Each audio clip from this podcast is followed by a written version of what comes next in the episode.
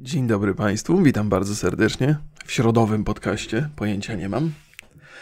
W pół do jedenastej u mnie, jak to późno jest, jak to późno jest. Muszę sobie przejrzeć statystyki, jak ja e, wcześniej tych podcastów nie wrzucę oczywiście. Wrzucam je natychmiast po tym, jak je nagram. Państwo zawsze z reguły oglądacie ten podcast e, nie w środę rano z oczywistych po, po, powodów, bo w środę rano to już jest, to jeszcze tego nie ma. Więc w czwartek rano Państwo to oglądacie i we wtorki rano. Może powinienem to jakoś przestawić, bo zaczyna to kolidować z podcastem Roki Borys w takim, nie? w tym znaczeniu. Znaczy, w, no, że w czwartek wychodzą dwa podcasty po prostu jednocześnie z Państwa perspektywy. Mój i Roka i Borysa. Czyli mój i mój i Borysa. Dobrze mówię? Trochę tak, trochę nie. Jak to u Państwa wszystko dobrze? Mam nadzieję, że u Was wszystko dobrze. U mnie też w miarę. Dzisiaj mam bardzo pracowity dzień i niezwykle trudny temat mamy dzisiaj na podcast z Borysem.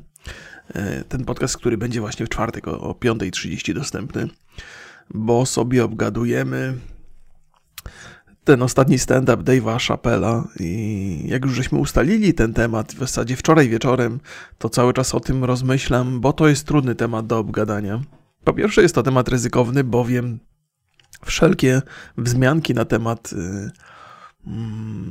y, ludzi trans mogą się zakończyć banem na YouTubie. Jest to, jest to jakby ryzyko zauważalne. Powiedziałbym, że ten kanał sportowy, którego wielkim zwolennikiem nie jestem, znaczy nie jestem wielkim fanem, o tak, może. Eee, nie, to, to jest rozległy temat. Nie, mogę, nie mogę tak powiedzieć. To bardzo ogólnikowo powiedziałem. Nie wszystkie rzeczy na kanale sportowym mi się podobają, ale akceptuję je, jak to akceptować należy. E, natomiast o, chodzi mi o to, że nie jestem tutaj jakby obrońcą kanału sportowego. To chciałem powiedzieć. Boże, się wdaje w jakieś szczegóły, ale wydaje mi się, że ten kanał sportowy przez, przez tę chwilę krótką, kiedy został zablokowany i usunięty z YouTube'a, to właśnie na skutek dyskusji na temat sportowców trans, zwłaszcza biorących udział w, w kobiecych dyscyplinach sportowych. I ta, już sama ta dyskusja ja nie przysłuchiwałem się im akurat, więc nie wiem, jak ona brzmiała do końca, ale sam, sam, samo dyskutowanie tego tematu jest ryzykowne. Więc nasza rozmowa z Borysem na temat aktywistów, trans, transaktywistów, nie wiem czy to, e, i, i Dave'a Chappella może się skończyć banem na YouTubie i mówię tu zupełnie, jakby zupełnie serio, nie? Ja wiem, że to nawet w, w, moich uszach brzmi to absurdalnie, że co, że chcecie o tym porozmawiać i, i, i to już może się banem skończyć, sama rozmowa, bez, bez obrażania kogokolwiek? Tak, może. Więc to podnosi, podnosi znaczenie tej dyskusji, ale też wskazuje wyraźnie na to, że ta dyskusja jest potrzebna bardzo. Więc temat jest y, poważny i, i, i no i mocno mi siedzi, chodzi mi po głowie. I cały, cały czas się zastanawiam nad tym, jakich użyć argumentów, o czym opowiedzieć, na co zwrócić uwagę. I no i, i ciężko mi się skupić na jakimkolwiek innym temacie. Dlatego chciałem Państwa przestrzec dzisiaj może że podcast być może trochę krótszy być niż, niż zazwyczaj, bo, bo nie chcę tego tematu powielać, więc nie chcę o tym rozmawiać teraz. Ale jako, że tak bardzo skupia to moją uwagę, to niewiele pozostałych tematów mi wpadło w oko i w ucho, więc więc może być trochę krócej od tak. Ale Państwo wystarczy, że spojrzą na linię czasu tego podcastu i już wiecie dokładnie, czy on będzie krótszy, czy on będzie dłuższy, więc może ja niepotrzebnie o tym opowiadam. Boże, jakie brudne okulary. Ja nie lubię strasznie brudnych okularów mieć, to jest z oczywistych powodów. Nie lubię też, jak ludzie mają brudne okulary, to źle o nich świadczy. tak mi, może nie, pewnie, że nie, może to jest jakiś rodzaj jak to się, jak to się nazywa, jak się poniża kogoś, albo się traktuje go jako osobę niższej kategorii, jeżeli czegoś tam nie robi w życiu, co my uważamy za właściwe. Na przykład, jak ktoś nie ścieli łóżka, e, a ja jestem zwolennikiem ścielenia łóżek rano, bo to świadczy o porządku. Jak porządek w domu, to porządek też w głowie. Tak mi się zawsze kojarzy, ale to nie jest prawda. E, nie? No jest tak, że, że można mieć chaos w domu i chaos w całej masie różnych rzeczy, na przykład brudne okulary, a być bardzo e, inteligentnym, elokwentnym i, i, i logicznie, rozsądnie myślącym człowiekiem. Chyba taki słynny przykład jest Hitlera i Churchilla, gdzie Churchill był strasznym bałaganiarzem, potwornym wręcz. Natomiast źle się odżywiał, źle, za dużo pił alkoholu, za dużo palił, a można by uznać, że jest szlachetnym bohaterem ludzkości. przeciwieństwie do Hitlera, który był bardzo uporządkowany. Chyba był, nie wiem, czy nie był weganinem, czy wegetarianinem nie był czasem przy okazji.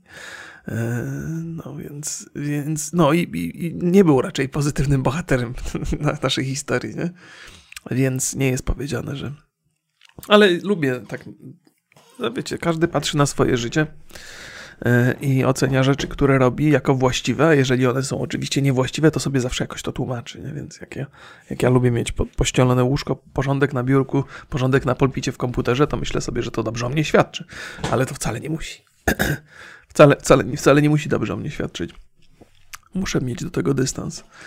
No, y, ostatnio na Instagramie publikuję swoje zdjęcia z sesji fotograficznej mm, i tak jak się spodziewałem, chociaż nastąpiło to później niż się spodziewałem, to mnie już ludzie zaczynają napastować, że, że to narcyzm z tego wychodzi. No, no trochę pewnie, oczywiście, że tak. Że, że samo uwielbienie, tak. Nie, niewiele takich głosów jest gdzieś tam pod tymi zdjęciami, ale się pojawiają i, i myślę sobie, no samo uwielbienie to nie jest do końca rzecz, którą należałoby się chwalić ale jeżeli to jest coś, z czego powinienem się wytłumaczyć, to w zasadzie powinienem się tłumaczyć z całego swojego życia, bo ja zawsze yy, siebie lubiłem. W sensie, nie, nie powiedziałbym, że się uwielbiałem, ale zawsze się lubiłem, zawsze. Oczywiście robiłem mnóstwo durnych rzeczy, teraz z perspektywy czasu patrząc. Nawet wtedy wiedziałem, że one są durne, że są na przykład, że byłem dupkiem czasami wobec niektórych ludzi, e, czasami wobec dziewczyn byłem dupkiem. I to jest coś, co jest, y, do czego nie lubię wracać myślami, no ale, ale, ale raczej, ra, raczej siebie lubiłem. I, I to chyba jest rzecz, do której powinniśmy dążyć. W takim, no nie wiem, to nawet to ciekawe jest to, że nawet chyba mam gdzieś to zaszyte w głowie i Państwo pewnie też macie. Przepraszam poranne spacery trochę jest chłodno i mam wrażenie, że muszę zacząć gardło oszczędzać, wychodzić albo trochę później, albo sobie zrobić przerwę od tych porannych wyjść. E, do, już, już wracając, że, że mamy zaszyte w głowie komplementowanie siebie jako coś negatywnego i kiedy ja mów, mam, mam taką potrzebę, żeby powiedzieć, że lubiłem siebie przez całe życie i nadal siebie lubię, to ciężko mi to przechodzi przez gardło. Y, jakaś taka blokada we mnie się, się pojawia i zastanawiam się, czy to jest dobre, czy to jest złe. Z jednej strony pewnie dobre, bo warto sobie narzucać skromność, chociaż być może, o tym opowiadałem parę razy, we współczesnym świecie skromność jest rzeczą, która y, utrudnia ci rozwijanie skrzydeł. Y, z drugiej strony, właśnie trzeba raczej kultywować tą skłonność do sympatii wobec siebie, a jeżeli nie odczuwamy sympatii wobec siebie, to trzeba by się nad tym zastanowić i popracować trochę. Oczywiście nie ma co siebie oszukiwać, e, bo to też jest zły pomysł, ale, ale są rzeczy, za które każdy z nas może siebie lubić. Są takie rzeczy, za które, przez które za sobą nie przepadamy. Nad jednymi trzeba pracować, żeby było ich więcej, nad drugimi trzeba pracować, żeby ich było mniej. Ale chyba jest taka zasada, że powinniśmy, yy, powinniśmy jednak zmierzać w stronę jakiejś sympatii wobec siebie, no bo inaczej się nie da chyba. Nie można siebie nienawidzieć i, i mieć i zachować zdrowy stan psychiczny, nie? Trzeba się trochę, ja, ja, ja tak, no, więc, więc, więc z reguły, z reguły yy, lubiłem siebie, jeżeli chodzi o charakter i sposób patrzenia na rzeczywistość. Natomiast y, dzisiaj y, lubię siebie także za to, że, że, y, że, że trochę wysiłku włożyłem w, w, swój wygląd i że pracuję nad sobą i to jest, to jest coś, co mnie trochę podnosi na duchu. I jak wrzucam zdjęcia, na których wyglądam lepiej niż 3 lata temu, to z pewnym poczuciem satysfakcji, spełnienia i i to jest coś, czym się lubię też trochę podzielić i lubię usłyszeć miłe rzeczy z, ze strony widzów, którzy mnie obserwują od wielu lat, bo to jest też coś, co mnie podbudowuje. I oczywiście gdzieś tam, zawsze, zawsze kiedy publikuję takie zdjęcia, to myślę sobie, okej, okay, to jest dobry kadr i on jest trochę lepszy niż rzeczywistość, ale wrzućmy go. E, I myślę sobie, no dobra, no już bez przesady, nie? No ile się można nad sobą tutaj e, pochylać. No, ale, ale mimo to wrzucam, mimo to publikuję. To jest coś, co nas napędza pozytywnie, taka, taka, taka nie wiem, uznanie ze strony, ze, ze strony społeczności. no, no więc, więc tak sobie wrzucam. wrzucam sobie, ale, ale już, już niektórych ludzi to triggeruje trochę. Ja to też, też rozumiem. To też rozumiem. No bo. No, no, no, no, no. Rozumiem, rozumiem, rozumiem. Ale no więc nie, nie ma tak, że banuję czy coś, nie? Tak, sobie, sam, sam sobie rozmyślam. E, e, rozmyślam sobie nad tym. E, to jest też tak Chyba jest tak, że mm, a propos kultywowania różnych dobrych, pozytywnych cech naszych, naszych charakterów, to, to chyba warto to robić, żeby o tym pamiętać, w sensie takim, że jeżeli w coś się y, wkłada wysiłek, to warto pamiętać o tym wysiłku i warto pamiętać, że należy ten wysiłek cały czas że trzeba ponawiać. To jest też coś, co, co, co jest chyba istotne. No ale dobra, dobra, do, dosyć już o, o, o tych, do, dosyć już o mnie. E, dosyć już o mnie. No ale jak mówię, e, jak wspomniałem na początku, strasznie mi w głowie siedzi ten stand-up Dave'a Chappella i ciężko mi się wokół tego poruszać, e, więc szukam trochę tematów takich innych. Powiem Państwu, właśnie, w związku z tym, że, że jest ten stand-up, to, to dzisiaj mam bardzo pracowity dzień. Tak się z, z, zebrało trochę rzeczy, no bo rano, rano wychodzę zawsze na ten, na ten długi marszobieg który tam z godzinę mi zajmuje, staram się z 5-6 kilometrów przejść. Z reguły przechodzę 4-5, potem kończę go szybciej niż przez godzinę. Potem robię śniadanie dla siebie, dla córki i siadam do tego, siadam do tego podcastu, który Państwu niniejszym zaprezentowałem i prezentuję nadal. Później muszę pograć sobie w grę i to ktoś powie, ej, halo, to chyba fajnie, nie? No pewnie, że fajnie, też pewnie, że fajnie, ale, e, ale mało mam czasu dzisiaj, e, więc muszę sobie pograć w Guardians of, of Galaxy, bo jest premiera Marvel's Guardians of Galaxy i to jest e, ciekawy temat, może być, on może być, dlatego muszę pograć dzisiaj, bo chciałbym na podcaście też wspomnieć o tym. No a później będę się szykował już tak na super poważnie do, do, do tego, do tego E, do tego podcastu z Borysem i gdzieś tam jakiś, jakąś paczkę mam jeszcze do odebrania po drodze w, w paczkomacie. I to się jakoś tak, jak już jest godzina 11 u mnie prawie, w pół do 11, to już tak liczę godziny, ile mi czasu zostało na to, na tamto i o wam to. I czasu ubywa w zastraszającym tempie. No, proszę Państwa. Yy, yy, czy ja dzisiaj, czy ja będę Państwa dzisiaj nudził? Chyba tak. Możliwe. Muszę się kawki napić, żeby się pogodzić z tą myślą. To, że będę Państwa nudził, to nie znaczy, że zamierzam przerywać ten podcast w żadnym razie. Chciałem powiedzieć jeszcze jedna rzecz, jeszcze jedną rzecz o mnie. Kurde, choćbym nie wiem, jak bardzo z tym walczył, to ja, ja się jednak, jednak się starzeję. I, I to jest jakby wizualnie niezaprzeczalne. Do tego nie, nie próbuję podważać. Natomiast y, jeżeli chodzi o sprawność fizyczną, zawsze mam, zawsze mam taki problem, że kiedy byłem młody i coś mnie bolało, to miałem poczucie, że to dobrze, to znaczy, że, że następnym razem to, co boli, będzie mocniejsze i będzie bardziej odporne. Dzisiaj, jak mnie coś boli, to wiem, że nie przestanie i że muszę coś zmienić, żeby przestało boleć. No więc od tych wszystkich intensywnych marszów boli mnie biodro. Y, I, i to jest strasznie irytujące, bo mam takie poczucie, że to jest taki ból, który nie zniknie. W związku z. Zawsze myślałem, że jak będę intensywniej ćwiczył, to przejdzie. Nie? A teraz jest niestety, im bardziej intensywnie ćwiczę, tym, tym, tym bardziej boli. I, I, muszę coś z tym zrobić, ale nie chcę rezygnować z marszów, bo one mi bardzo pomagają. Otrzeźwiają umysł, dają mi okazję do tego, żeby się poruszać.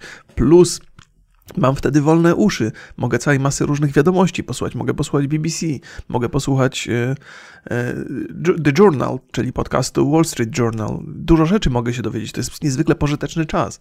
A jak nie chcę słuchać podcastów, to mogę sobie posłuchać muzyki, pomyśleć o różnych rzeczach. To jest super fajna rzecz, super ważna i fajna część w moim życiu obecnie, bo daje mi okazję do refleksji.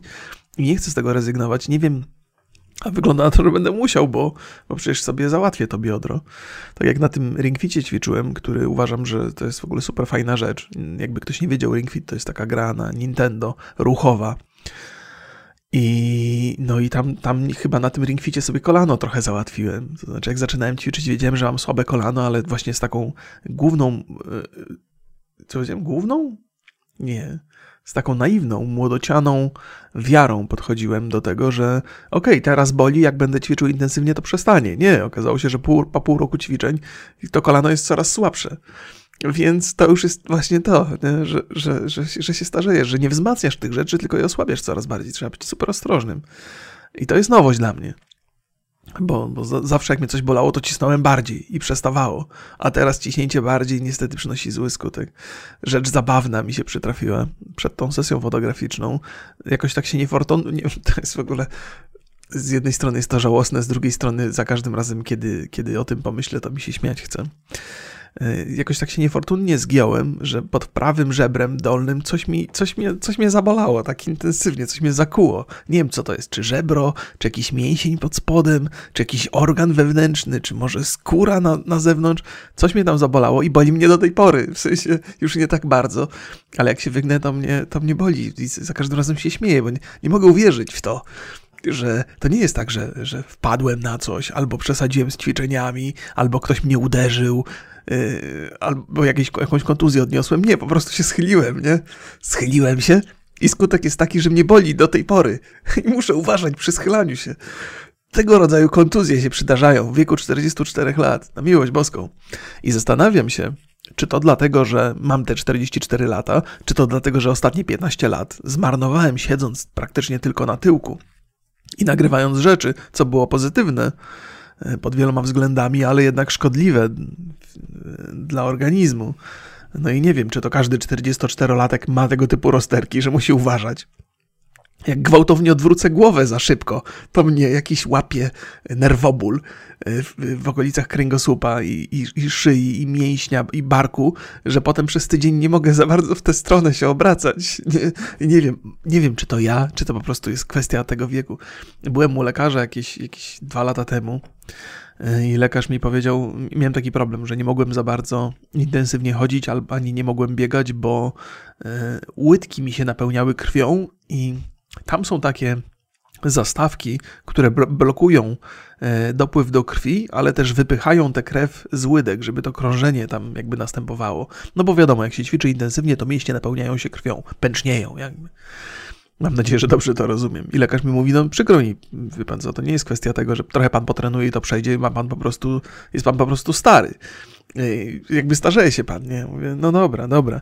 E, I wtedy, wtedy doszedłem do wniosku, że to jeszcze nie jest dobry czas, żeby zacząć biegać i ćwiczyć, że trzeba najpierw zrzucić wagę, więc zrzucałem ją tylko dietą, to było bolesne doświadczenie. Kiedyś może o tym opowiem, bo więcej muszę opowiedzieć o, o diecie. Obiecywałem sobie, że nie będę mówił, ale dużo osób do mnie pisze e, z pytaniami na temat tego, to coś tam spróbuję mądrego ułożyć. Przy czym no, ale to, to, to jeszcze odkładam to, odkładam to cały czas. E, próbuję sobie ułożyć to w głowie bardzo, bardzo jakoś sensownie. E, więc y, trochę się ten lekarz mylił, bo jednak po zrzuceniu kilogramów y, dzisiaj mogę biegać i mogę, mogę chodzić. Już te łydki nie stanowią dla mnie żadnego problemu. Choćbym nie wiem, jak intensywnie biegł, łydki są napompowane, ale, ale potrafią się tej krwi pozbyć. To nie jest takie, bo to wtedy miałem takie sytuacje, że łydka mi tak pęczniała, że praktycznie nogą nie mogłem ruszać, jakbym miał e, protezy, a nie, a nie nogi funkcjonujące. Dzisiaj już nic takiego się nie dzieje, więc wystarczyło zrzucić kilogramy, presja jakby mniejsza na tą łydkę najwyraźniej jest i to pomaga. No ale to biodro mnie tutaj denerwuje teraz. Mówię, co jest grane, kurde. No ale proszę Państwa, no taki stetryczały podcast Państwo dzisiaj dostali, że gościu opowiada o swoich bólach. No, Zawsze mnie denerwowali emeryci, co opowiadali o swoich, o mnie boli tu, a mnie boli tam. E, ale jedną myśl chciałbym Państwu na, na koniec podrzucić i ja ją powtarzam wielokrotnie, ale jeżeli coś e, może mieć sens w moich opowieściach, to tych takich związanych z ćwiczeniami, to to, że jeżeli jesteście młodzi i sprawni, to, to musicie to podtrzymywać, musicie nad tym pracować. Nie, nie chodzi mi o to, że tam codziennie trzeba 5 godzin spędzać na siłowni, ale trzeba, to jest kolejna rzecz, którą należy kultywować. Nie wolno o tym zapomnieć, bo ja byłem super sprawny przez pierwsze 20 parę lat swojego życia. Bardzo dużo ćwiczyłem i uznałem, że tak już będzie do śmierci, że nic nie muszę robić więcej i będę zawsze sprawny. I, i to był błąd. To był ogromne zaskoczenie przyszło w wieku lat 40 że, że nie mam tego, że straciłem to dokumentnie i muszę praktycznie odbudowywać od zera. A budowanie od zera jest gorsze niż, niż podtrzymywanie tego cały czas, więc y, jeżeli, no to jest też taki Jeżeli nie jesteście sprawni właściwie od młodości, to wiecie, że to nie jest dobrze. To nie jest żadna zagadka. I pewnie ciężko byłoby, ciężko jest pracować, jak się od nigdy nie było sprawnym, ale, ale trzeba to zrobić, nie? Ale tak samo, tak samo jeżeli, jeżeli byliście sprawni, to pracujcie nad tym. Nie, nie, nie porzucajcie tego, bo nawet nie zauważycie, jak minie 15 lat. Człowiek się poświęca rodzinie, pracy. Czas leci bardzo, bardzo szybko i, i nagle człowiek się budzi z jakimiś problemami zdrowotnymi i, i odkrywa, że jak kiedyś był w stanie przebiec 10 km bez większej zadyszki, tak teraz nie może 200 metrów przebiec bez zadyszki. Nie? Więc to jest taka myśl, którą mogę z czystym sumieniem Państwu przekazywać. Jezu, zrobiłem sobie dzisiaj na śniadanie e, biały ser. O Jezu, jak mnie pali teraz. Strasznie, zaraz Państwu powiem co. E, biały ser tam zawsze daje odrobinę pieprzu, soli, wiadomo, nie? szczypiorek, śmietana, tego typu rzeczy. E, ale mam taki młynek do pieprzu, który, który nie, nie rozdrabnia tego pieprzu tak jakoś dokumentnie i jakoś tak się przy policzku mi utknął taki, taki kawałek pieprzu, e, taki dosyć duży i teraz go odkryłem podczas rozmowy i nie wiedziałem co to jest, ugryzłem, rozgryzłem. E, znaczy, wiedziałem, że to jest fragment śniadania, nie? To nie jest tak, że coś tam się pojawiło w mojej jamie ustnej niespodziewanie. E, a się okazało, że to jest pieprz i to jest tak ostry pieprz, że o Jezu drogi. No i jestem. Musiałem to jakoś przetrawić, przełknąć zrobić przerwę w nagrywaniu. Z jedyne przerwy w nagrywaniu to właśnie jak się gdzieś zakrztuszę czy coś. Proszę Państwa, e, by, by, by mnie nie kusiły rozmowy na temat Dave'a Chappella, stand-upów, aktywistów i, i tego, tych problemów takich, LGBT, bo to też jest ważna część tych, tych rozmów, to opowiem Państwu, co tam na świecie słychać dzisiaj ciekawego, co? Z reguły, tak sobie patrzę, z, z, reguły gdzieś w 40 minucie przychodzę do tych, do tych rzeczy, ale dzisiaj sobie przejdziemy wcześniej. Jak się śledzi wydarzenia na świecie dosyć regularnie, to, to łatwo wyłapać pewne, pewne trendy i pewne rzeczy, które się powtarzają, albo pewne następstwa. Z reguły, jakby to sobie chwalę, jakby to, to cenię bardzo mocno, bo z reguły, kiedy mm, serwisy z wiadomościami, serwisy newsowe, chciałem powiedzieć, serwisy wiadomościowe, przekazują jak, jakąś wiadomość, to ona jest bardzo okrojona o całą masę faktów, które wydarzyły się na przestrzeni ostatnich tygodni, dwóch tygodni, trzech tygodni i tak dalej. Więc jak się śledzi te rzeczy na bieżąco, to nagle się wyłapuje pewne, pewne prawidłowości, powtórzenia.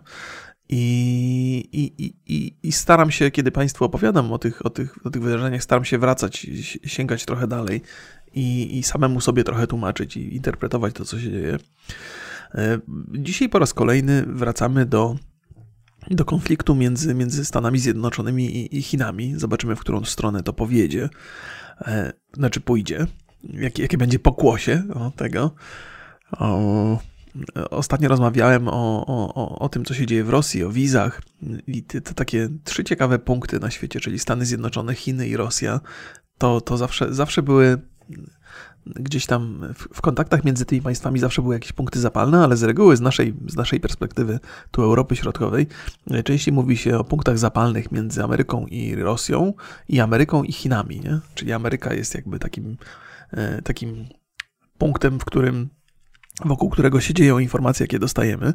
Natomiast jestem bardzo ciekaw i też będę, będę tego szukał, jak się mają, jak się ma sytuacja na, na, na w, w punkcie, jak, czy są jakieś spięcia między Chinami i Rosją. Ja wiem, że są, bo mm, kiedyś. Yy, to jest tak, y, y, to nie pochodzi z wiadomości y, newsowych, bo tego jest mało i tego będę szukał. Natomiast mój siostrzeniec kiedyś, jak był w Stanach Zjednoczonych na, na, na jakiejś wymianie takiej studenckiej, to poznał dużo ludzi z całego świata i między innymi jeden z jego kolegów pochodził z tego rejonu granicznego między Chinami i Rosją i mówił, że tam dochodzi do całej masy konfliktów i niektórych nawet zbrojnych, nie między tam wojskami, ale między jakimiś bojówkami, jakimiś takimi grupami mafijnymi, że ta granica chińsko-rosyjska jest takim miejscem, w którym dzieją się dziwne rzeczy, takie, które w, w cywilizowanych krajach nie, nie mają miejsca. Oczywiście jako że ten młody człowiek tam mieszkał, to jego perspektywa y, nie musiała być dokładna. Jak ktoś jest blisko wydarzeń, to, to, to jego osobiste przeżycia trochę przesłaniają taką szerszą perspektywę, więc też trzeba to przepuścić przez, przez jakiś filtr. Ale niewątpliwie między Chinami i Rosją też dochodzi do jakichś punktów spornych. O tym w ogóle się nie mówi. I to jest rzecz, która mnie trochę zaskakuje, ale no, może nas to zupełnie nie dotyczy. Tak jak spór między Ameryką i Chinami w jakiś sposób nas dotyczy, czujemy, że to jest coś, co jest nam bliższe, tak spór między Rosją i Chinami, jeżeli jakiś jest, jakby totalnie nas, nas, nas nie dotyczy, gdzieś jest kompletnie poza naszymi radarami. I mam wrażenie, że na całym świecie jest ta tendencja, że tak wiadomości, tak BBC, tak e, Wall Street Journal, e, tak w ogóle telewizje tam popularne, i trochę stronnicze w Stanach Zjednoczonych w ogóle tego tematu nie podejmują, nikt tam nie próbuje badać tego, a ja jestem ciekaw, jak to wygląda. Jeżeli chodzi o te trzy mocarstwa takie, które są zawsze najbardziej krzykliwe, czyli Chiny, Rosja i, i, i, Stany Zjednoczone, mam wrażenie, że Rosja traci trochę na znaczeniu. Że teraz cały świat bardzo mocno skupia się na konflikcie Chin i y, Stanów Zjednoczonych i zastanawiam się, czy to jest dobrze z perspektywy Putina. To znaczy, generalnie, jeżeli twój kraj, nieważne czy jesteś jego prezydentem, czy jego mieszkańcem, nie uczestniczy w jakichś konfliktach międzynarodowych, to masz takie poczucie, że chyba dobrze się dzieje, no? że, że, że to jest ok. Natomiast wydaje mi się, że z perspektywy Putina fakt, że Rosja na, tym, e, na tej wymianie informacji e, przestaje być jakby wskazywana jako E, jako główny gracz jest, jest jakimś problemem, bo on ma takie chyba skłonności mocarstwowe, a jeżeli mocarstwo nie jest zagrożeniem ani dla Chin, ani dla, dla Ameryki, e, to, to, to, to traci na znaczeniu i jego prezydentura być może traci na mocy. E, wydaje mi się, że tak, tak to tam wygląda i że Putin będzie robił wszystko, żeby jednak zaistnieć w tej wymianie informacji przynajmniej i że ten konflikt z Wielką Brytanią, jeżeli chodzi o dziennikarzy, konflikt ze Stanami Zjednoczonymi, jeżeli chodzi o działanie ambasad, ambasad w Moskwie, to jest właśnie jeden z takich y, czynników, które mają znowu umieścić Rosję na tym, na tym firmamencie mocarstw problematycznych.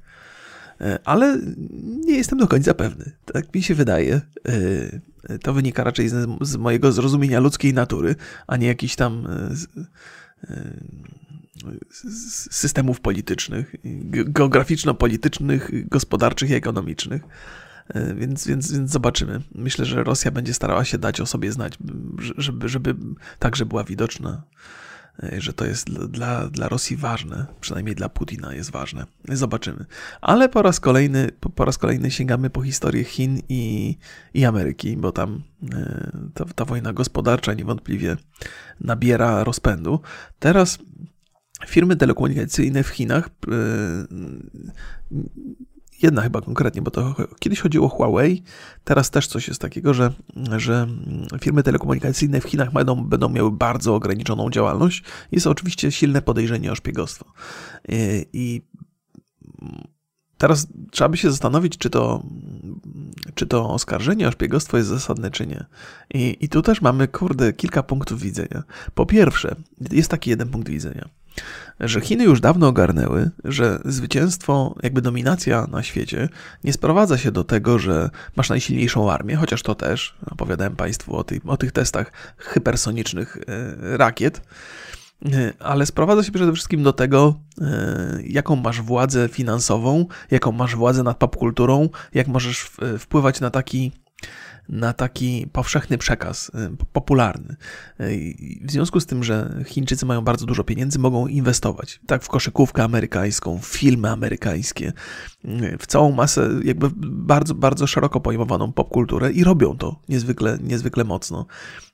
Była taka słynna afera, w którym afera, takie wydarzenie. John, John Cena przepraszał Chiny za to, że nazwał Tajwan państwem. Tajwan, chodzi o Tajwan, mi się zawsze mylą te miejsca. Tajwan? Czekajcie, Chiny, muszę to wpisać. Ja to, nie, nie o to chodzi, że mi się mylą miejsca. Ja je geograficznie. Ja je geograficznie e, kojarzę. Politycznie też je kojarzę, ale kiedy mam o nich opowiadać. E, tak, to chyba chodzi o Tajwan. E, no, e, no że, że, że Tajwan nazwał państwem, a Chiny nie, nie, nie uznają Tajwanu za państwo, tylko za jakąś zbuntowaną prowincję, tak w bardzo, bardzo dużym uproszczeniu. Więc y, ta popkultura i, Hollywood no, musi być bardzo ostrożny z Chinami Chiny trochę dyktują tam poprzez pieniądze. Pod, podobnie zresztą na rynku tej rozrywki elektronicznej, w związku z tym, że Chińczycy mają korporacje, które, Tencent chociażby taki jest, który ma udziały w całej masie różnych firm, firm produkujących gry, to można, można przypuszczać, że gry, w której tematem będzie na przykład złe zachowanie chińskiego państwa, albo że Chiny są tym, tym wiem, negatywnym bohaterem jakiejś opowieści, no szanse na to maleją. Więc w ten sposób się, się podchodzi do, do, do tej walki. Oczywiście ta walka o, o dominację na świecie dzieje się na całej masie e, różnych poziomów, natomiast e, jak to się mówi, że można mm, zawładnąć duszami. Jeżeli popkultura, sam wyraz pop świadczy o tym, że to wiadomo, że to nie jest teoretycznie popkultura, że to nie jest kultura najwyższych lotów, że to nie jest najważniejsze, to są rzeczy popularne, a popularne z reguły są słabe, ale one powodują, że mm, wpływają na to, jak, jak, jak ludzie myślą na świecie. Więc, więc kontrola nad tym, jakby dosyć systematycznie mm, wprowadzona przez Chińczyków, może być skuteczna. Na pewno w Chinach zadziałało, zadziałać też może na całym świecie. No, czemu ja zacząłem o tym, o tym akurat wątku? Aha, no o tym, no, no. No więc, więc to jest pierwsza rzecz, że, że Amerykanie mogą dążyć do tego, żeby zmniejszyć wpływ Chińczyków na wielu poziomach, i militarnie, i gospodarczo, i ekonomicznie, i ten wpływ na popkulturę. I niekoniecznie jest powiedziane, że te, te ograniczenia dla firm telekomunikacyjnych wynikają z tego, że te firmy, firmy telekomunikacyjne robią coś złego. Te ograniczenia mogą po prostu wynikać z tego, że Chińczycy dominują w innych dziedzinach, więc chcemy ich podskubać, podskubnąć w różnych miejscach. A Chińczycy wiedzą z drugiej strony, że zarabianie pieniędzy jest najważniejsze, więc wcale nie muszą szpiegować. Nie, to nie jest powiedziane, że, bo, bo oni też są jakby skoro zrozumieli, że posiadanie nadwyżek finansowych pozwoli im łagodniej przejąć kontrolę czy zdominować świat, to po co szpiegować, po co się narażać na to, że, że zostaną wychwyceni na, na tym e, i, i ryzykować niepotrzebnie, nie? skoro mogą lepiej wyjść na zarabianiu pieniędzy. Więc to jest pierwsza taka teza, że że te zarzuty są bzdurne, one po prostu są wymierzone w Chińczyków, żeby ich ograniczyć na innym polu zupełnie. To tak jak walka z komunizmem i Wietnam. E, czyli, czyli ta przerwanie tego domina, gdzie komunizm e, w, w, w Azji się e, kraj za krajem, jakby komunizm tam zaczął rządzić, więc Amerykanie uznali, że Wietnam jest takim miejscem, w którym trzeba to zatrzymać. No i ta wojna w Wietnamie ma dużo dużo więcej, dużo większe znaczenie miała niż, niż sam Wietnam, niż walka o sam Wietnam. No. I, I, tak samo w tym przypadku Chin, Chin i tych firm telekomunikacyjnych. Ale z drugiej strony szpiegostwo ze strony Chin jest czymś, co jest właściwie na porządku dziennym. To miałem okazję oglądać parę wywiadów z, z, z, ludźmi, którzy po pierwsze się zajmują analizą tego, tego, tego, tej części świata, po drugie gdzieś tam w służbach specjalnych e, pracowali w Stanach Zjednoczonych i oni mówią, że Chiny stanowią realne zagrożenie nie tylko ze względu gospodarczego, ale ze względu także na to, że nie mają żadnych skrupułów, jeżeli chodzi o kradzieże technologii, że kradną wszędzie, gdzie się tylko da, wszystko, co się tylko da. Że tam jest wręcz taka idea, że wymyślimy sobie wszystko sami, a jak nie wymyślimy, to ukradniemy. W sensie Chińczyków. Więc te, ten zarzut, e, który Amerykanie mają wobec tej firmy, może być zasadny także na tym poziomie. Że faktycznie Chińczycy mogą te swoje struktury technologiczne wykorzystywać do szpiegowania. I pewnie to robią. Nie? Więc to jest, to jest jest to interesujące. Warto to śledzić. Warto to śledzić. A jak Państwo przysłuchują się mi albo przeglądają sami informacje, to wiecie, że ta historia tych konfliktów y, na, na, różnych poziomach z Chinami, Ameryki z Chinami jest, jest czymś, czymś normalnym. I nie wiem, czy teraz przyspiesza jakoś bardziej. W związku z ogłoszeniem y, testów na, na, na tych, tych pocisków hypersonicznych, rakiet hypersonicznych, to mam wrażenie, że przybyło wiadomości na temat Chin, ale to jest też kwestia clickbaita, że dziennikarze czują, że to jest temat, który im się może kliknąć, więc po pierwsze zaczynają pisać na temat, po drugie zaczynają pisać wokół tematu, tworząc jakieś zmyślone historie tylko po to, by mieć y, coś do napisania. To jest też w ogóle problem dziennikarstwa, oczywiście, o którym wiele razy y, opowiadam, i to jest jeden z problemów, który dzisiaj będę poruszał na podcaście z Borysem, więc też nie będę za bardzo się tutaj rozwodził na, na tym. Nad tym. E, wiemy, chyba opowiadałem Państwu o tej konferencji w Glasgow, która, która się zajmuje zmianami klimatycznymi i tym, jak ratować świat. Tak w dużym skrócie. Królowa brytyjska nie mogła uczestniczyć w tym, e, bo jest już niemłoda, ma 95 lat. I trochę jest rozczarowanie gdzieś tam. Nie wiem, czemu ktoś jest rozczarowany, że królowa brytyjska, królowa Elżbieta nie uczestniczy w tym szczycie akurat, ale okej, okay, no może ktoś się poczuł rozczarowany. Może Brytyjczycy, że królowa nie dała rady. No już jest, nie jest młoda, lekarze jej odrodzili, więc, więc tam nie wzięła w tym udziału. E, a kto, kto, jest, kto wziął udział? Inny 95-latek, czyli David Attenborough. I on w zasadzie nie bierze udziału, bo to jest tak polityczne jakby takie posiedzenie trochę, ale on, on nagrywa programy swoje. 95 lat ma facet. E, miałem okazję teraz posłuchać go w radiu i super jest elokwentny, mówi z sensem w porównaniu do Bidena na przykład, to jest w ogóle co, zupełnie inny poziom. W sensie David Attenborough to jest dziennikarz, niezwykle wykształcony człowiek, i, który posługuje się głosem, opowiada historię przez całe swoje życie, więc trudno się dziwić, że w wieku 95 lat po tylu latach doświadczeń potrafi się fantastycznie językiem posługiwać. Natomiast, ale ma 95 lat, nie? no to już można by podejrzewać, że, że tam nie wszystko musi działać idealnie, ale u niego najwyraźniej działa. Dziennikarz go zapytał, dziennikarz, nie uwierzycie, nie uwierzycie Państwo. Dziennikarz e, zapytał Davida Attenborough, jakie ma plany na przyszłość. 95-latka. O Jezu, o Jezu. No to David Attenborough powiedział, że no jak to jest, że w tym wieku to nie planuje za bardzo do przodu. Natomiast funkcjonuje na takiej zasadzie, że jeżeli wstaje rano i, i czuje, że ma siłę coś zrobić y, pozytywnego, to to robi. Jak nadejdzie taki moment, że, że będzie czuł, że to już, że nie jest w stanie, to przestanie to robić i tyle. To jest jakby cała, cała idea. To bo każdy z nas chyba taką ideę powinien wyznawać w życiu. Wstałeś, wstałeś rano, wszystko działa, mniej więcej.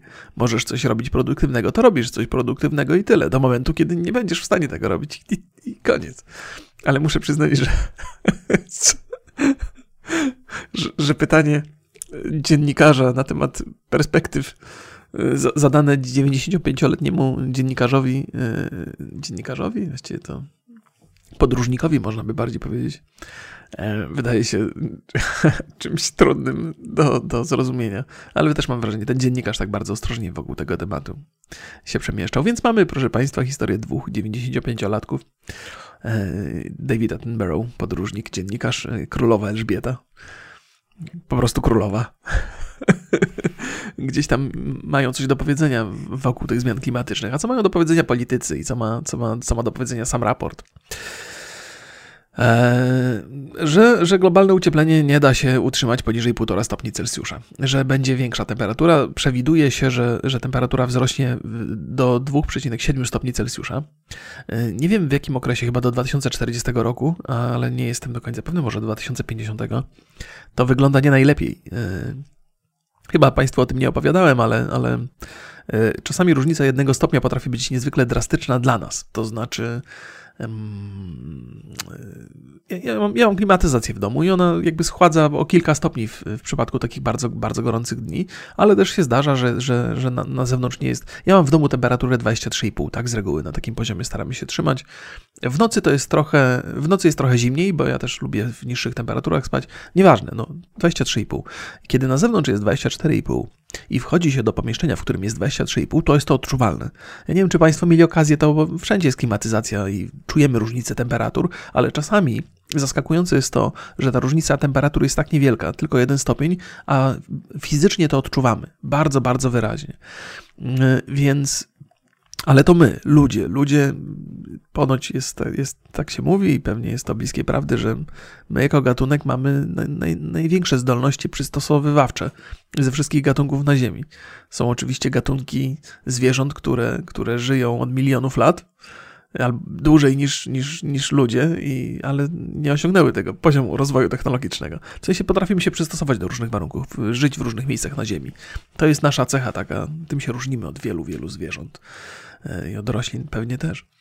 E, więc, więc nawet my odczuwamy te różnice. Natomiast jeżeli chodzi o florę i o faunę, to, to różnica w wysokości 1 stopnia Celsjusza, taka regularna, nie że chwilowa, może mieć drastyczny wpływ na to, jak wygląda w ogóle e, środowisko w danym miejscu na Ziemi. A różnica 2,7 stopni, czyli 3 stopnie Celsjusza, no już może mieć gigantyczny wpływ na to, jak wygląda środowisko. I teraz tak, to nie jest tak, że środowisko zniknie, to znaczy to jest, to jest naturalne, że się zmiany pojawiają klimatyczne. Na przestrzeni tam miliardów lat one się pojawiały wielokrotnie i środowisko sobie poradzi, przetrwa. Tylko czy to środowisko, które powstanie na skutek tych zmian, będzie, mm, będzie takim, w którym my, ludzie, będziemy mogli funkcjonować, albo z którego będziemy mogli korzystać. Może się zmienią te rośliny, może to będzie wyglądało inaczej, może. Jest, jest dużo, dużo jest potencjalnych problemów, które mogą wpłynąć na naszą przyszłość, i oczywiście naukowcy to dostrzegają, raport to dostrzega. Mm. Nam się wydaje to, to, to takie dosyć błahe. No to 3 stopnie cieplej, 3 stopnie zimniej, co tam, to, to żaden problem. Nie? No z perspektywy ludzkiej może żaden problem, ale to wpłynie na całą masę rzeczy, które nas żywią chociażby. Nie? Więc to jest, to jest. Ale to chyba Państwa nie muszę przekonywać, że to jest problem, prawda? Ja nie wiem, czemu ja tak. Ale to ja lubię sobie sam poukładać myśli w głowie. Kto wie, może mi się przydadzą na potrzeby jakiegoś podcastu kiedyś. Z, z, z Borysewiczem czy coś. Zobaczymy. Więc, więc e, tak, e, więc musicie mi wybaczyć czasami upraszczanie rzeczywistości w taki banalny sposób. Mam nadzieję, że nie urażam waszych tutaj intelektów. E, musicie brać pod uwagę, że to jest podcast, pojęcia nie mam, więc w związku z tym, że nie mam pojęcia, to muszę sobie obrobić w głowie coś dokładnie, być może czasami na poziomie dwunastolatka. Lecimy dalej, proszę Państwa. Ja mówiłem Państwu, że ja mentalnie się zatrzymałem na, na, na, na, na wieku 28 lat, a kto wie, może wcześniej. aby z radością do tego podchodzić. E, redukcja emisji dwutlenku węgla obecnie wynosi 7,5%, e, natomiast powinna wynosić 50%. E, opowiadałem Państwu o tym, że w tych, tych największych państwach, najbogatszych się te wszystkie raporty próbuje fałszować, żeby one nie były, żeby dokładnie nie, nie pokazywały sytuacji, problemów, tylko żeby pokazywały taką łagodniejszą wersję, żeby nie trzeba było finansować dodatkowo tych, tych, tych ograniczeń emisji dwutlenku węgla. No więc jest, e, emisja jest za duża. E, Indie i Chiny nie zapowiedziały zmian w emisjach tych, tych dwutlenku węgla, a stanowią 75% krajów, 75% całkowitej emisji. E, w, przynajmniej w tych krajach G20. Więc no to jest fajnie, nie? że wszyscy chcą ograniczać, ale powiedzmy, że chcą, przynajmniej próbują udawać, że chcą ograniczać. Bo próbują udawać, bo im się nie udaje, bo koleś super sprawa. No, no ale co z tego, jak największe państwa, które emitują najwięcej, nie mogą. Nie mogą albo nie chcą sobie na to pozwolić. No. No więc tak, to, tak, takie trochę, takie trochę mm, syzyfowe, syzyfowe prace z tym wszystkim. No ale powoli, no spokojnie, no spokojnie. W sensie nie ma czasu na to, żeby już dzisiaj robić powoli na spokojnie, ale inaczej się nie da tak jak opowiadałem Państwu o tej rewolucji cukrowej wczoraj, tak jak y, zmiany klimatyczne i zmiany potrzeb ludzkich to jest proces, który musi nastąpić powoli, a nie gwałtownie, bo ludzkość, ludzkość jest. Ludzkość jest taka. Y, podejrzewam, że jednostki potrafiłyby się zmienić gwałtownie, że, że miałem zawał i od dzisiaj nie jem już tłustego jedzenia. Nie? To jest Człowiek potrafi się dostosować, potrafi zmienić drastycznie swoje zachowanie, przyzwyczajenia. Ale ludzkość jako tako to nie, to, to trzeba powoli, na spokojnie. I ja wiem, że nie ma czasu na to, żeby powoli, na spokojnie, no ale no, no nie da się. No. Myślę, że myślę, że to było, byłbym bardzo zaskoczony, gdyby udało się spowolnić te zmiany klimatyczne, gdyby się udało je może cofnąć to już się nie uda, ale by się udało przeciwdziałać im. Byłbym bardzo, bardzo zaskoczony, bo to by świadczyło o niezwykłej elastyczności e, ludzi jako społeczeństwo, a nie jestem przekonany, czy ta elastyczność w ogóle kiedykolwiek wcześniej została udowodniona. My się zmieniamy, zmieniamy się przez, przez jakiś czas, ale to, to, to trwa, to po prostu trwa. Nie, nie, ma, no ale, ale może, może. To, to, jest, to jest ciekawa dyskusja. Więc teza jest taka, czy ludzkość potrafi się zmienić nagle, gwałtownie, na skutek jakiejś potrzeby, czy też nie potrafi. To jest pod dyskusję na jakiś podcast z kimś mądrym. E, co tu jest jeszcze? E, coś tam, COVID. COVID się podobnie, po, podobnież się może przyczynić do, do redukcji spalania dwutlenku węgla, emisji dwutlenku węgla. E, to nie, nie wiem dokładnie jak. Mam to wynotowane, ale, ale może warto zwrócić na to uwagę. Być może przez to, że zmienił się, zmieniła się obecność ludzi poza domami swoimi, więcej siedzą w domach, mniej wychodzą na ulicę, transport, to pewnie wpływa na transport. I pewnie na jeszcze parę różnych innych rzeczy. To jest, jest to ciekawostka. No, COVID dużo rzeczy zmienił w sensie negatywnym, ale też dużo zmienił w sensie pozytywnym. Technologia się musiała bardzo, bardzo pospieszyć. Załatwianie spraw w internecie i tak dalej, i tak dalej. Firmy się dopasowują do tego e, szybciej niż pierwotnie zakładały. No, no, jest, jest taka chyba, e, przynajmniej w ten, ten raport to określa i wskazuje na to, że, że niektóre kraje osiągną zerową emisję dwutlenku węgla w 2050 roku. Co jest dosyć optymistyczne, ale chyba trochę nad wyraz optymistyczne, no ale zobaczymy. 2050 będę miał wtedy ile lat? A, ile to ja będę miał? 80 bez, bez, bez 7? 73?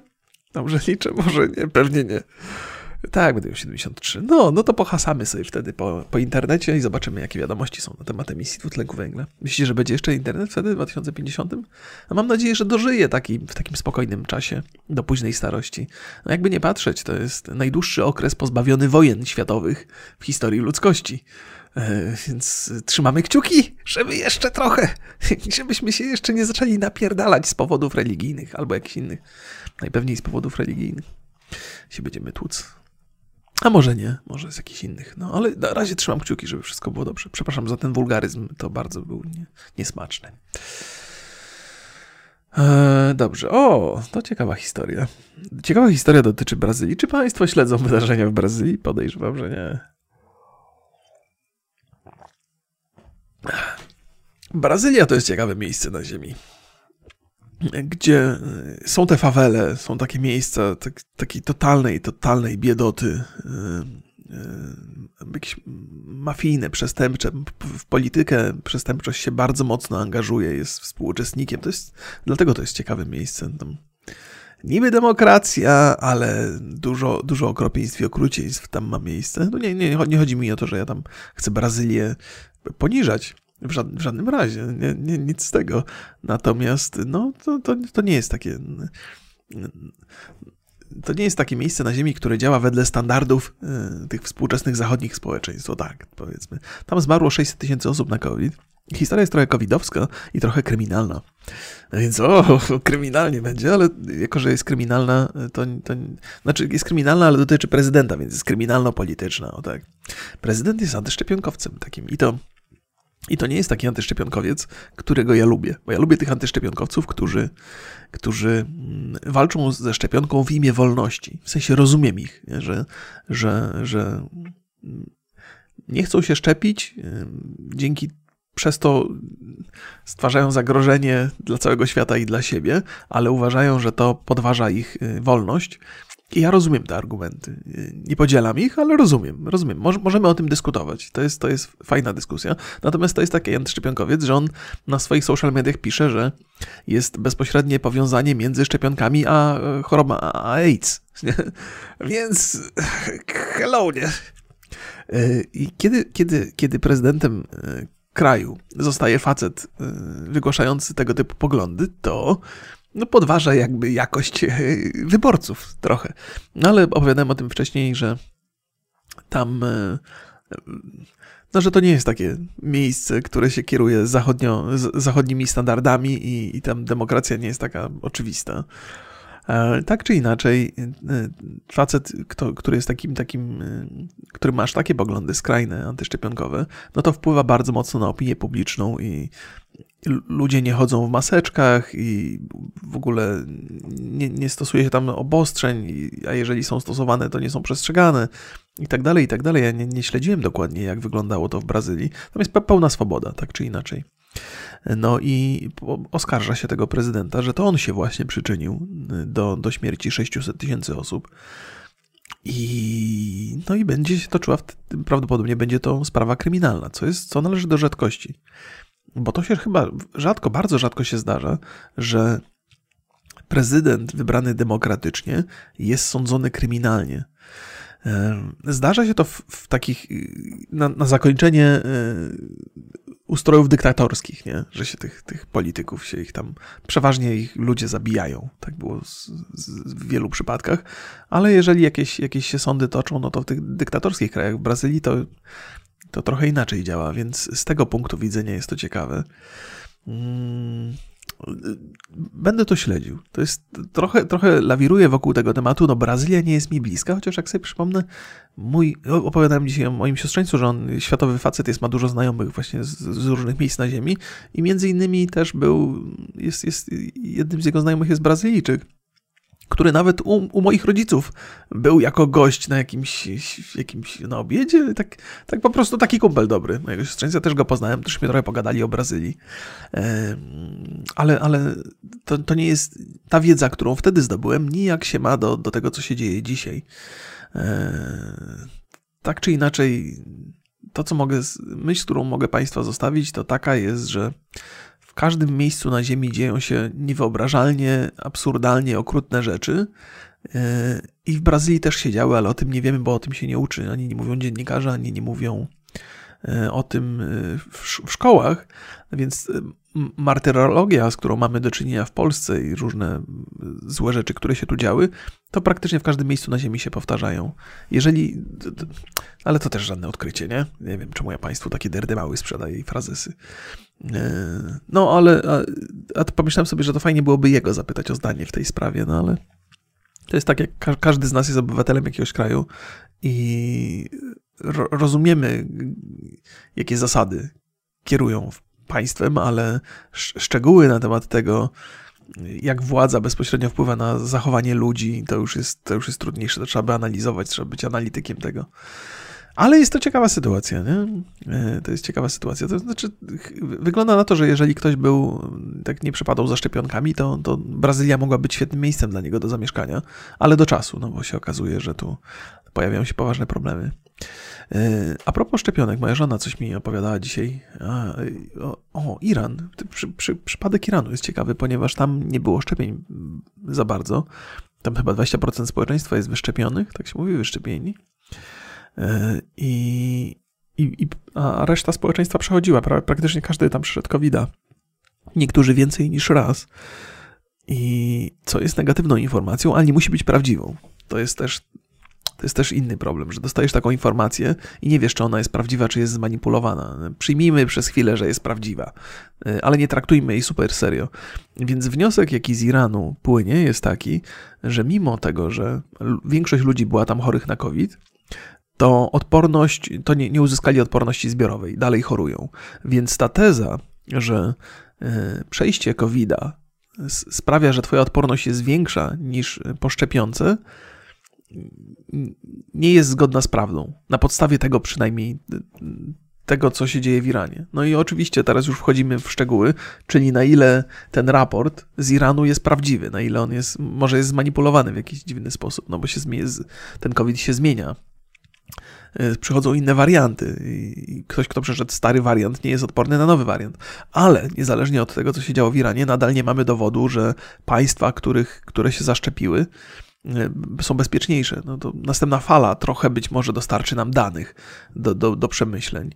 E, ale no, zobaczymy, zobaczymy. Tak czy inaczej z Iranu taka historia płynie. Ja nie wiem, czy mogę w, w 100% zaufać tej historii, ale jest to ciekawostka. Ja do tej pory też, yy, yy, mimo że jestem proszczepionkowy, bardzo mocno często o tym powtarzam, to miałem takie poczucie, że jednak przejście COVID-a zapewni odporność, która powinna zabezpieczyć yy, ofiary te, tej choroby.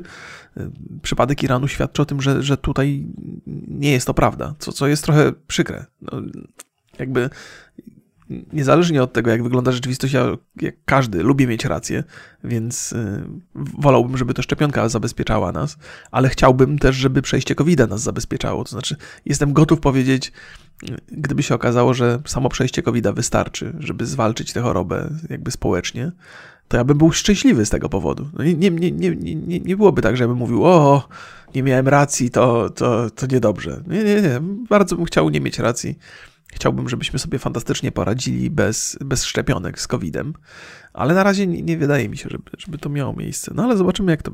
Zobaczymy, obserwujmy, obserwujmy, proszę Państwa, miejmy otwarte umysły, nie? Na różne, na różne, e, na, na różne historie. Miejmy otwarte pomysły, ale szczepmy się, ok? Chyba, że nie chcecie. Zamach stanu w Sudanie. Czy to Państwa interesuje Sudan? Sudan. Co ja ostatnio opowiadałem o Sudanie? Nie, nie, ostatnio nie opowiadałem o Sudanie. Ostatnio opowiadałem o Etiopii, zastanawiając się, kto im dał bombowce. Jakbyśmy, jakby tam świat zachodni bombowców nie dał, to by się nie bombardowali, tylko by strzelali z łuków i walczyli dzidami pewnie do dzisiaj. I to jest ten rasizm, który, którego nie powinienem używać, ale pal licho. Użyłem go, więc w Sudanie sytuacja jest podobna. Znaczy, nie, podobna, bo jest konflikt, ale zupełnie inna, jakby jeżeli chodzi o, o, o, źródło tego konfliktu. W Sudanie doszło do przewrotu, siły wojskowe przejęły władzę. Tuż po protestach ludzi, jakby, że istniało takie zagrożenie, że te siły wojskowe przejmą władzę, więc ludzie wyszli na ulicę, żeby protestować przeciwko temu, że nie chcą. Ale, no, no ale to, to tak naprawdę to przyspieszyło ten, ten, to, tą rewolucję, ten, ten pucz wojskowy to się nazywa? E, I no niestety, to nadal jest takie miejsce na świecie, gdzie mm, jeżeli ktoś ma siłę, na przykład sprawuje kontrolę nad wojskiem, to mu się wydaje, że, że ma prawo do rządzenia. To, to nie jest jeszcze świat, w którym się szanuje demokrację w jakikolwiek sposób, wybory. Ma, jestem generałem, mam pod sobie dużo żołnierzy, więcej niż ten drugi generał, to znaczy, że ja tu rządzę. A prezydent ma pod sobą tylko mnie, a mi się nie podoba prezydent, więc ja teraz e, z żołnierzami wkraczamy i wszystkich zamykamy. Ministrów i tak dalej, bo, bo najwyraźniej ja, jest, ja jestem najsilniejszy. Nie? Więc to jest takie miejsce na Ziemi, że, że jeszcze rządzą ci, którzy mają najwięcej siły fizycznej. E, I to jest taka, taka jest mentalność też tam, tam, tam jeszcze. Więc e, po raz kolejny moje rasistowskie, przejaw moich rasistowskich poglądów jest widoczny. No jeżeli chodzi o Afrykę, no to mam zastrzeżenia. W sensie takim... Afryka jest jaka jest, no to trudne jest miejsce na świecie do życia i siła fizyczna jest nadal takim dominującym czynnikiem, który decyduje o władzy w wielu miejscach. E, kolejny ciekawy temat, y, który jest, trochę nawiązuje do moich dzisiejszych rozmów z Borysem o Dave'ie Chappelle'u. E, Parlament Gany wprowadza obostrzenia LGBT. To znaczy, jeżeli pójdziesz do, e, jeżeli cię złapią na tym, że jesteś homoseksualistą, to pójdziesz siedzieć na 10 lat. I w ciągu tych 10 lat będziesz miał przymusową terapię, gdzie cię będą przekonywali, że bycie homoseksualistą to jednak nie działa. I będą cię na siłę przekonywali, że, że nie wiem, że pochwa jest ciekawsza od odbytu. E, przepraszam za te, za, za te naturalizmy, ale no, na tym pewnie będzie polegała terapia konwersji seksualności, upraszczając ją bardzo. I to jest kolejny dowód na to, że na świecie są miejsca, gdzie ludzie są posrani, naprawdę, że, że rządzą ludzie niepełnosprawni umysłowo, wybierają ich ludzie niepełnosprawni umysłowo i że, no, że to jest, to jest coś, do czego musimy się przyzwyczaić. Że w krajach arabskich y, jesteś gejem, to cię mogą zrzucić z dachu, w Ganie pójdziesz na 10 lat siedzieć, a w Kenii jak spróbujesz popełnić samobójstwo, to cię zamkną na 2 lata do więzienia. Są takie miejsca na ziemi, w takim świecie żyjemy. I to jest też tak, że, że jakaś taka. Trochę żyjemy w, w chmurach. Błądzimy w chmurach, żyjąc tutaj w, w krajach cywilizowanych. E, ale większość świata to jest jak, jakaś, jakaś, jakieś totalne barbarzyństwo jeszcze, ciągle. E, I oby to się. E, no i to jest. To trochę zahacza problem emigracji teraz. Bo tak, są dwie opcje albo ten świat cywilizowany, który ma swoje wady, niewątpliwie, albo ten świat cywilizowany stanie się, stanie się dążeniem tego świata niecywilizowanego, to znaczy ten świat niecywilizowany będzie chciał osiągnąć taki status, takie bogactwo jak ten świat cywilizowany, albo odwrotnie, ten świat niecywilizowany będzie chciał zniszczyć świat cywilizowany. Migracja i wielokulturowość ma to do siebie, że jeżeli przyjmujemy ludzi z różnych kultur, to oni mają szansę zmienić się pod wpływem tego, co nam się udało tutaj zbudować, ale z drugiej strony jest obawa, że oni będą dążeli do zniszczenia tego, że będą chcieli wprowadzić na tyle, że będą tak bardzo mocno chcieli wprowadzić swoje, e, swoją kulturę, e, że, że będą sukcesywnie niszczyć tą, którą zastali tutaj. Mm, I to jest, to jest problem, który na pewno trzeba brać pod uwagę i patrzeć na niego z różnych punktów widzenia, ale wydaje mi się, że jeżeli chodzi o, odpo o odpowiedzialność ludzkości, odpowiedzialność tych krajów rozwiniętych, nas trochę, wobec tych krajów mniej rozwiniętych, to jednak e, ta multikulturowość jest czymś ważniejszym. Po pierwsze, my poznajemy inne kultury, po drugie, trochę wdrażamy te kultury do naszego systemu wartości. E, nie, nie robienie takich, nie wiem, ala get, że, że ludzie z jednej kultury mieszkają w jednym miejscu i w ogóle nie wychodzą poza to, a jak wychodzą, to łysi z naszej kultury ich będą tłukli. To, to, te, te kultury muszą się przenikać dosyć swobodnie i wtedy korzystają jedni i drudzy. I oczywiście jest, jest ryzyko jakieś jest w tym wszystkim. Nie? Ale też kultury takie rozwinięte mają to do siebie, że dzietność spada. Dobrze powiedziałem, to się nazywa dzietność. Krótko mówiąc, jeżeli żyjemy w świecie, w którym jest nam dosyć wygodnie, to mamy mniejszą chęć, by, by mieć dzieci. Chcemy się na sobie skupić od początku do końca, żyć dla siebie e, i nie poświęcać czasu na, na, na dzieci. To jest, to jest pewien problem mm, wygody. Zaskakujące jest to, nie? że jeżeli żyje nam się wygodnie, to powinniśmy mieć jednak zapotrzebowanie, żeby mieć więcej dzieci, bo możemy je wychowywać w takim bezpiecznym świecie. A tymczasem to chyba, to chyba jakaś biologia nami steruje, jakieś instynkty że, że jeżeli nie znajdujemy się w sytuacji zagrożenia, to nie mamy potrzeby się rozmnażać, że to jest bardzo pierwotne. Że te wszystkie społeczeństwa, gdzie jest bieda, gdzie jest zagrożenie, że tam jest zawsze bardzo dużo, bardzo dużo dzieci. To jest, to jest, to jest złożony problem. Nawet nie jest problem. To jest złożoność natury ludzkości. Nie ludzkiej natury, tylko natury ludzkości. Że, że jednak e, niby jesteśmy, niby, na pewno jesteśmy istotami myślącymi. Jesteśmy samoświadomi, ale sterują nami procesy totalnie poza naszą kontrolą. Procesy oczywiste, e, które się da zaobserwować statystycznie. Czyli widać, w których krajach jest najmniejsza dzietność i można wyciągać wnioski. Nie jestem do końca pewien, czy we wszystkich krajach, w których nazwijmy to bogactwem, jest bogactwo, mają mniejszą, mniejszą dzietność. Jeżeli nie, to warto zobaczyć, w których krajach mimo bogactwa nadal dużo się dzieci rodzi i co oni robią dobrze, czy możemy to wdrożyć gdzie indziej, nie? Bo to. No, to, no ale to, to, to, to złożony jest problem ciekawy. Czy ja, czy ja e, przejawiam, opowiadając o tej Afryce i o tych problemach i um, i o różnicach między powiedzmy krajami cywilizowanymi a tymi mniej cywilizowanymi, czy ja nie, nie, nie poruszam się zbyt płytko, czy zbyt powierzchownie nie, nie, nie jadę po temacie. Możliwe, że trochę tak. To jest, to jest coś, co wymaga czasu i zastanowienia i i być może ja odpowiedniej ilości czasu nie poświęcam na to, ale właśnie opowiadając Państwu o tym tu i dzisiaj, to już jest taki czas poświęcony na, na zastanawianie się nad tym. Może, może za parę lat dojdę do. Jeżeli dzisiejsze moje wnioski nie mają sensu, to może za parę lat dojdę do nich. Trzeba próbować, nie? Eee. O, to Afganistan znowu. Często, często wa warto sobie sięgać po te informacje z Afganistanu, bo to, to trochę nam uświadamia e, o, o, o tym, że jednak żyjemy w kraju mlekiem i miodem płynącym, mimo wszystkich wad i w ogóle w tym miejscu na świecie. Po drugie, cały czas, cały czas się zastanawiam. O Jezu, to też jest ciekawe. To jest dłuż... Mogę Państwu opowiedzieć dłuższą historię z tym związaną. E, to, że talibowie tak szybko przejęli Afganistan, jest czymś, co warte jest pewnej, pewnego zastanowienia, bo wygląda na to, że te wszystkie rzeczy, które Amerykanie robili tam przez 20 lat, nie zmieniły w ogóle e, podejścia Afgańczyków do, do, do, do talibów. Że, że talibowie tam wjechali jak do siebie. Nikt się im nie przeciwstawiał, nikt się nie bronił. I z jednej strony, znaczy, trudno, trudno mm, negować fakt, że musiało się to odbyć za hmm, pewną akceptacją społeczną. Nie? Że, że to jest, że wiemy, jak wygląda sytuacja na świecie teraz, 20 lat temu, 30 lat temu. Jeżeli coś dzieje się w kraju i, i ludziom się to nie podoba, to, to, to, to, to, to protestują. Czasami protestują z narażeniem życia. E, wychodzą na ulicę, walczą z tym, co im się nie podoba. To jest absolutnie naturalne.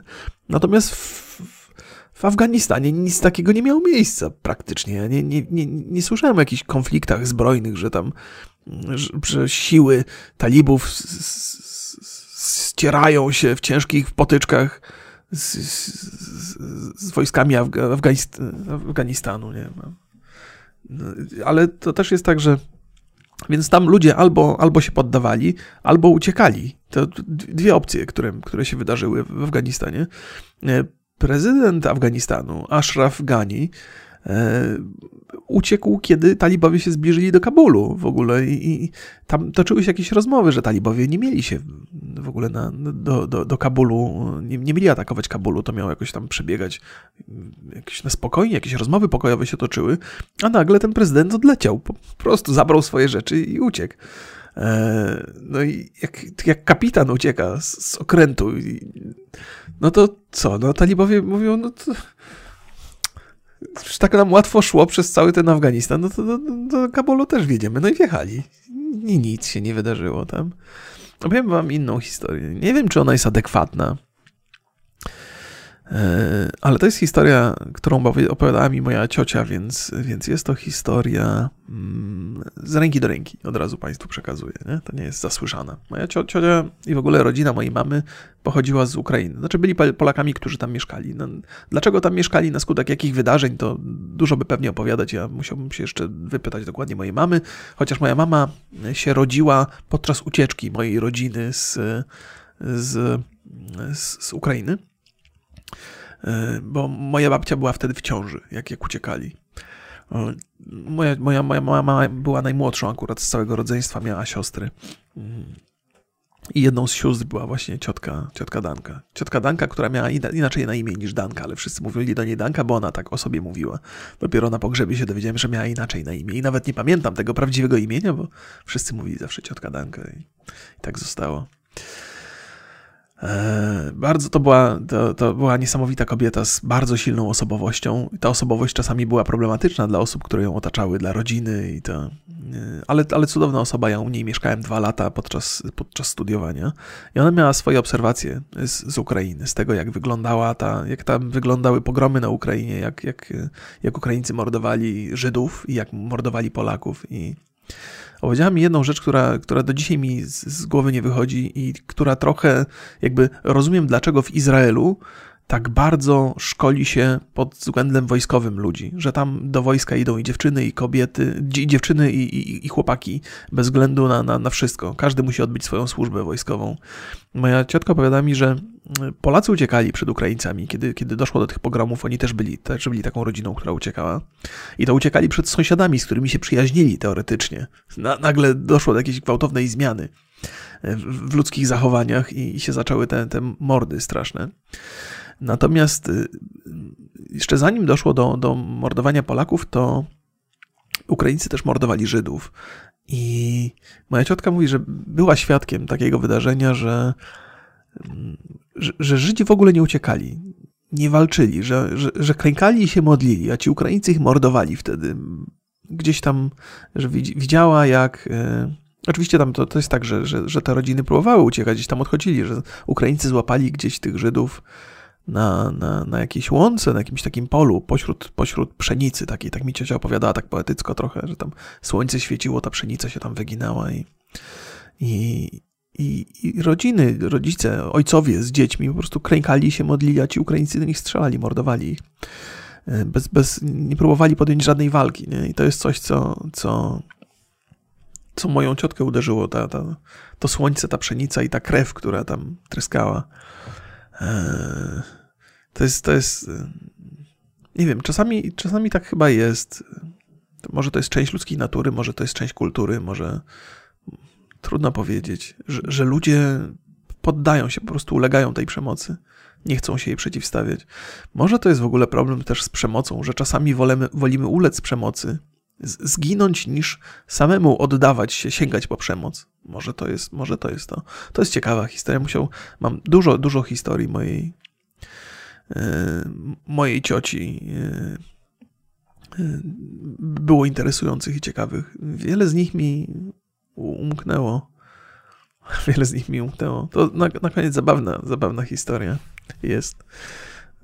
Moja ciocia znaczy, może to nie brzmi zabawnie, ale, ale podczas okupacji była przetrzymywana, na więzieniu siedziała parę razy, raz podczas, bo, bo należała też do AK, więc Niemcy ją schwytali.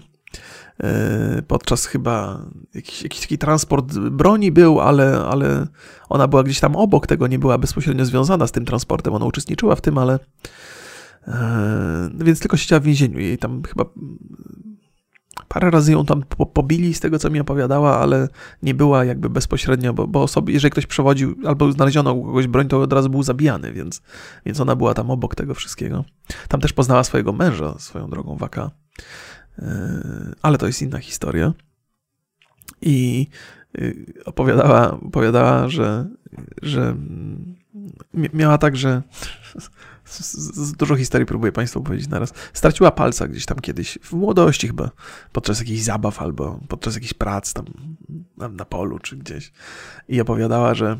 A, a, wszystkim opowiadała dookoła i mi też to o tym opowiadała, ale z tak ze śmiechem, bo wyjawiła mi tą całą historię, że uciekała przed Niemcami, uciekała przez płot i przeskoczyła przez płot, rękę miała jeszcze na górze i ją Niemcy postrzelili tak, tak feralnie, że, że jej odstrzelili tego palca. Nie?